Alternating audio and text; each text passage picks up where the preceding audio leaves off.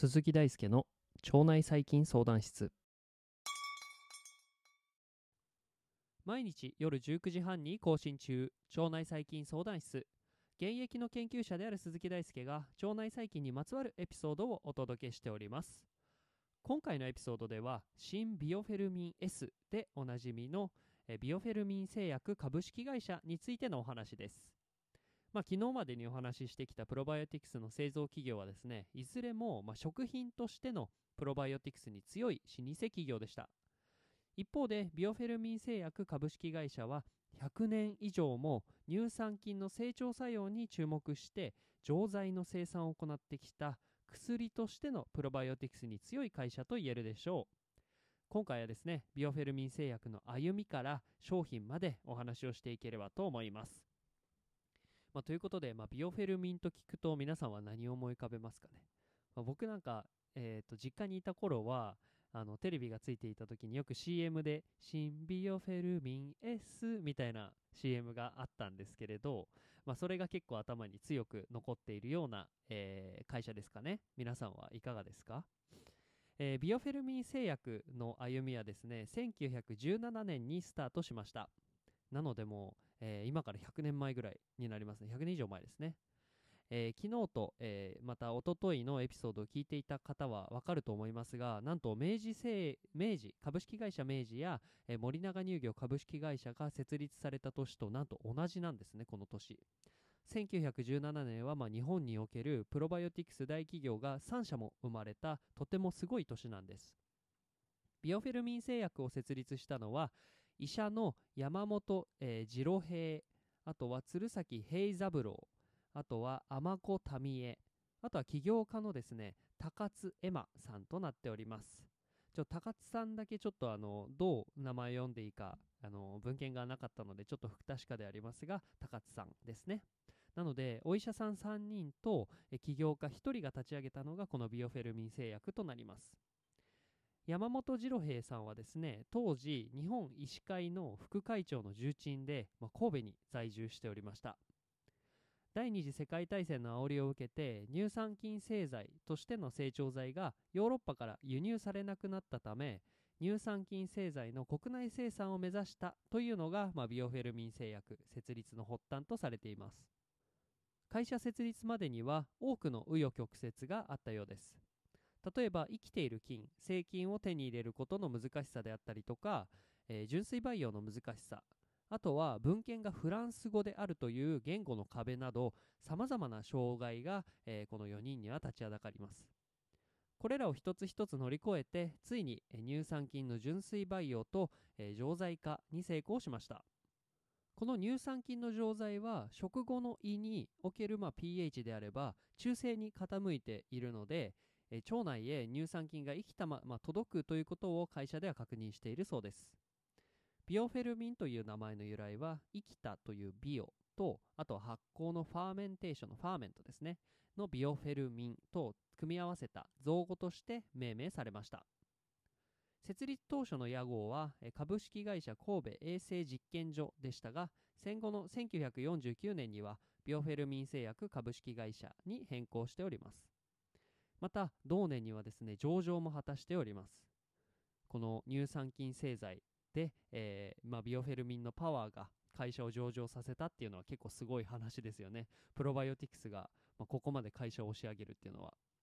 で、えその後ビオフェルミンに含まれる乳酸菌とビフィズス菌を配合したビオスミン。あとはビオフェルミンに別種の乳酸菌を加えた新ビオフェルミン。あとは3種の乳酸菌であるフェーカリス菌やアシドフィルス菌、あとはビフィズス菌を配合した新ビオフェルミン S をこの後開発していきます。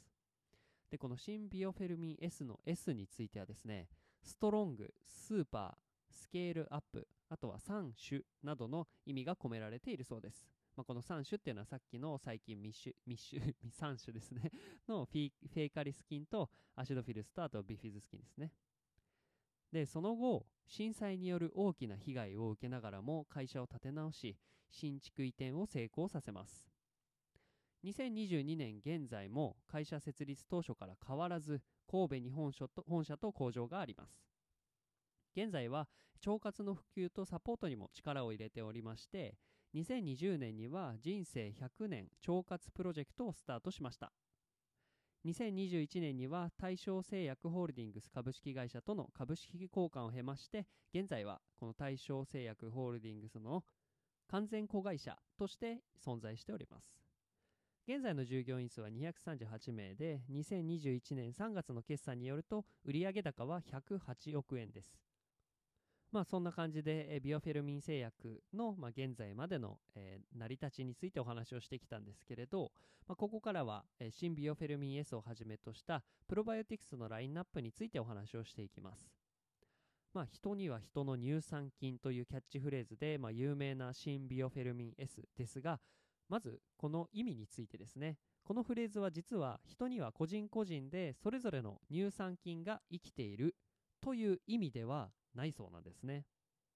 乳酸菌は、まあ、動物我々を含めた動物とか植物などさまざまな生き物に付着して生きておりまして、まあ、これは、えー、種類も多様なんですね実は。でシンビオフェルミン S は多様な乳酸菌いろいろな種類の乳酸菌がある中でも、えー、人腸内に常在するつまり人と一緒に、え、生息、え、住んでいるというか生きている乳酸菌を研究した上で、え、製剤化していることから人という生物種に共生する乳酸菌を含んでいるよという意味で人には人の乳酸菌という言葉が生まれたそうです。シンビオフェルミン S は便秘や難便あとは食生活が乱れた方や腸活を目的としての服用が推奨されております。また先ほどもお届けした通りビフィズス菌をはじめフェイカリス属菌やあとはアシドフィルス菌を含むことで乳酸のみならず短鎖脂肪酸の酸性を補助するという狙いもあります。またですねビオフェルミン製薬では離乳食による腸内細菌層のバランス変化にも着目していて生後3ヶ月から飲める新ビオフェルミン S の細粒細かいタイプも発売しております。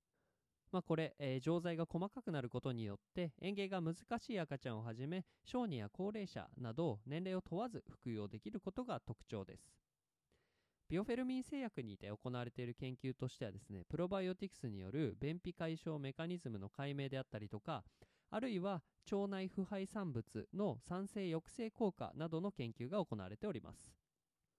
例えば、プロバイオティクスによる便秘解消メカニズムの解明については、 PLOS ONE の Improvement of、えー、ロパラミド Induced Slow Transit Constipation by Bifidobacterium bifidum G91 is mediated by the correction of butyrate production and neurotransmitter profile due to improvement in dysbiosis にまとめられていて、